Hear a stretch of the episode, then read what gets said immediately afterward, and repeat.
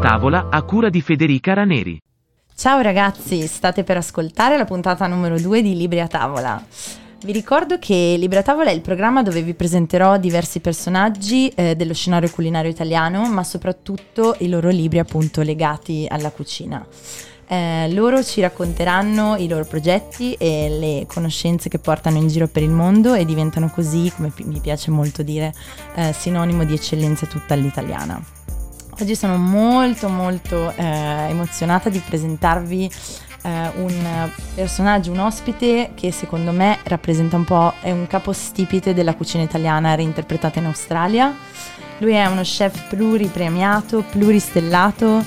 Nel 2008 ha contribuito alla realizzazione di Casa Barilla Cooking School, è autore di moltissimi editoriali di cucina italiana su importanti testate australiane come per esempio Good Food Magazine. Nel 2015, pensate un po', ha fondato, quindi non da tantissimo, il suo business di prodotti italiani interamente artigianali che assolutamente vi consiglio di provare, poi ne parleremo. E poi appunto nel 2016 è uscito con il suo primo libro Luca's Seasonal Journeys, che sarà poi oggetto della nostra discussione di oggi. Quindi sono molto felice di presentarvi il mitico Luca Ciano. Ciao Luca! Ciao Fede, ciao a tutti gli ascoltatori, come andiamo? Cavolo, che presentazione mi hai fatto, mi hai fatto arrossire dall'altra parte del telefono, caspita. Guarda, per me è veramente un onore averti qui e pensa un po', ironia della sorte, quando ero in Italia e lavoravo ancora presso l'associazione professionale Cuochi Italiani mi era stato fatto il tuo nome, quindi pensa te, quando... sono peggio del prezzemolo, io mi infilo ovunque, fino quindi... in Italia con l'associazione, hai visto? Per cui quando sono arrivata qui, insomma, ho assolutamente avuto il piacere di cercarti e grazie mille per questa... No, grazie a te, gentilissima. Allora, innanzitutto vorrei spiegare appunto che il tuo libro, Luca's Seasonal Journey, è appunto un libro suddiviso in stagioni, tu l'hai suddiviso in stagioni e la cosa secondo me più bella sono le descrizioni che tu fai anche legate ai tuoi ricordi specifici poi di ciascuna stagione. E poi appunto hai suddiviso ogni stagione scegliendo degli ingredienti e poi sviluppando delle ricette. Allora partiamo un po' oggi appunto con il tema appunto della stagionalità. Oggi parleremo di stagionalità insieme a te e nel tuo libro tu scrivi Italian food is all about simple, fresh, seasonal choices, che vuol dire appunto è solo una il cibo italiano è una semplice scelta legata appunto alla freschezza e alla stagionalità. Spiegaci un po' questa frase. Beh dai, direi prima di tutto chi può contraddirmi, nel senso sembra, come l'hai detto, mi sembra uno più uno fa due, no? Mi sembra molto allineato su quello che è la nostra chiaramente cucina. Il progetto di Luca Seasonal Journey succede in un momento della mia carriera dove mi è stata offerta l'opportunità di fare un libro e come qualsiasi cuoco credo non ci si tira indietro da queste belle opportunità. Ai tempi come ad oggi non ho e non avevo il mio ristorante, diciamo abbastanza classico per qualsiasi chef avere il proprio ristorante e cercare di racchiudere in un libro diversi piatti e così via. Ho cercato qualcosa che, non lo so, a livello emotivo poteva dire qualcosa a me stesso in primis e a chi poi sarebbe diventato il compratore o chiama il consumatore, no? del mio libro. Io questa frase che tu hai tradotto, sai che è la prima volta che la sento dire in italiano. È stato difficile fresh, infatti un po' tradurla. Perché era nata con un'intervista molto vecchia, cioè non molto vecchia, proprio di quei periodi che stavo per lanciare la mia linea di prodotti e mi era stato chiesto un po' l'essenza della cucina italiana e mi era venuta fuori come se l'avessi studiata a tavolino: keep it simple, fresh and especially seasonal. E sai, io il mio background gastronomico parte dall'infanzia, mamma, nonna, un po' come chi è fortunato che in casa ha dei familiari che sanno cucinare, che sono appassionati alla cucina, e la mia famiglia era una di queste. E in più, chiaramente, avendo poi fatto il cuoco, nato e cresciuto in Italia, sono sviluppato a livello di carriera partendo a Milano in gioventù dopo la scuola alberghiera. e proprio a casa mia si utilizzava veramente. Io mamma è una grandissima cuoca e ha sempre cucinato cose estremamente semplici, però mamma non toccava niente al di fuori della sua stagionalità.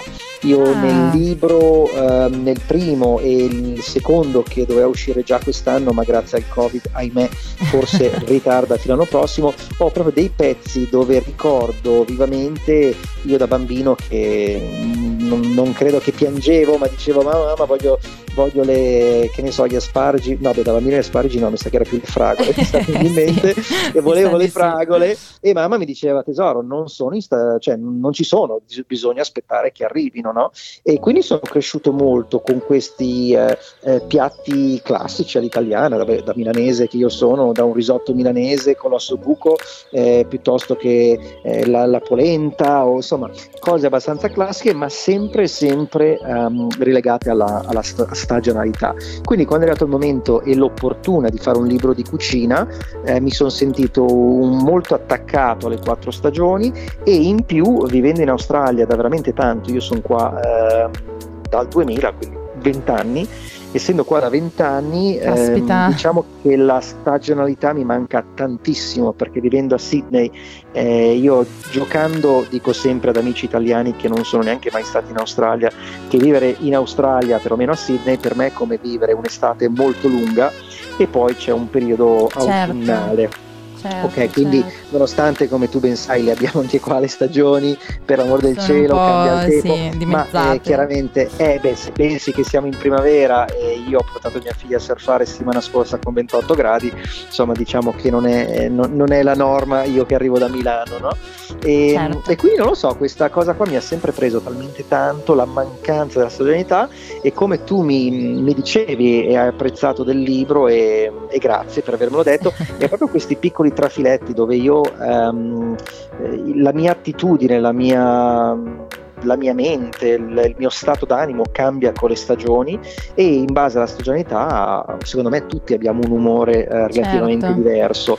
Io questo fattore qua poi lo collego alla stagionalità, agli ingredienti, e da cuoco insomma salta fuori il libro dove chiaramente seleziono degli ingredienti chiavi della stagione che io prediligo, che io adoro, che mi ricordano diverse belle esperienze in gioventù, e ho creato diversi piatti per ogni ingrediente. Quindi è interessante. Fa vedere un po', cioè, ecco, non credo di aver reinventato l'acqua calda con un libro stagionale, però diciamo è un po' la mia, il libro sulle 4 stagioni a modo mio, ecco. Sì, appunto, è interessante, dato che tu hai una esperienza sicuramente internazionale come chef, secondo te questo stesso principio legato appunto alla stagionalità dei cibi,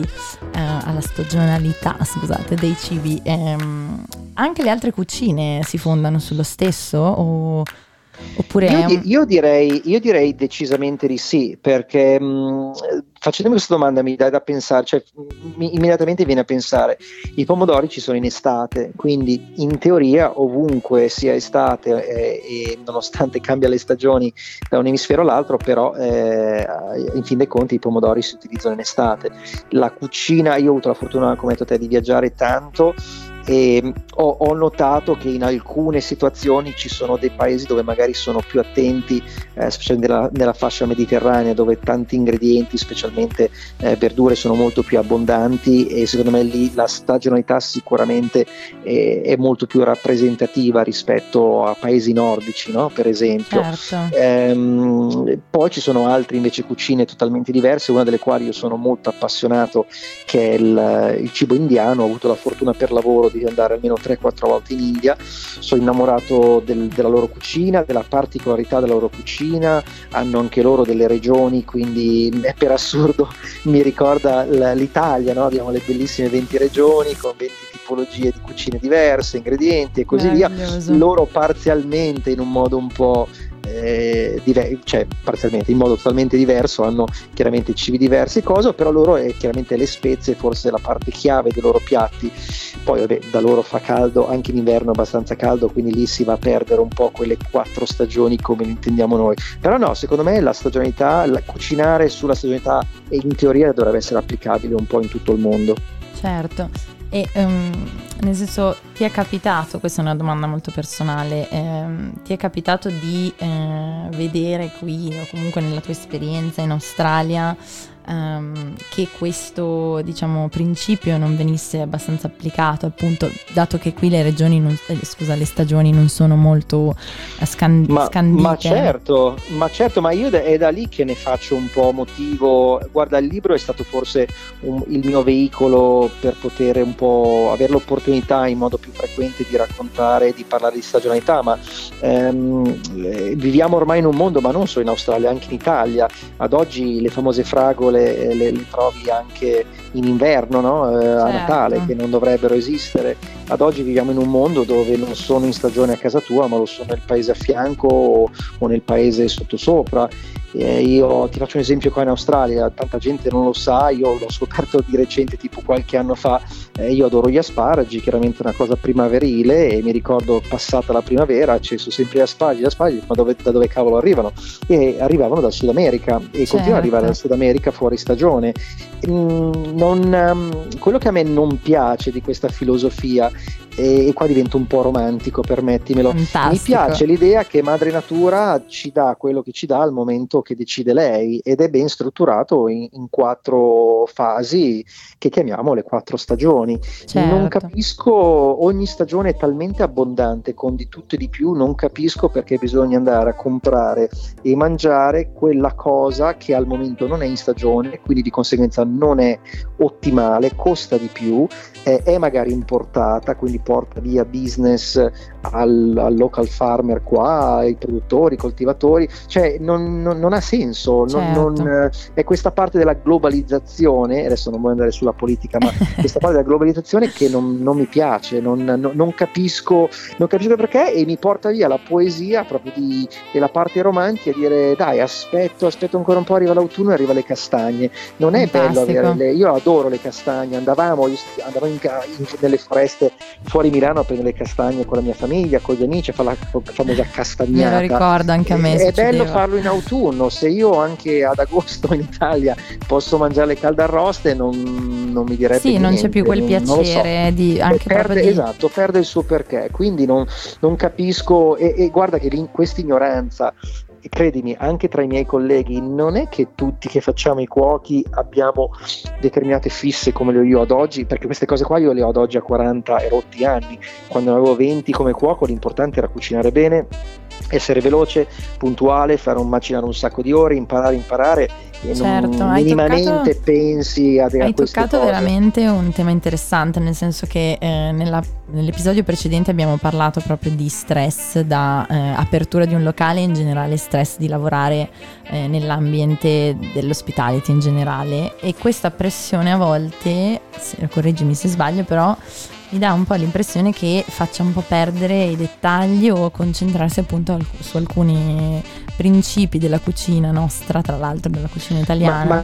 Ma questo è quello che fa, che rovina il bello e la poesia della nostra professione, che viene, non lo so, ad oggi sembra che abbiamo i riflettori solo addosso noi, a momenti come se fossimo dei calciatori, no? C'è Masterchef, televisione, i giornali, cuochi. Allora, il cucinare, il mangiare, c'è molta più poesia ed amore, cucinare a casa per la tua famiglia, poco ma sicuro.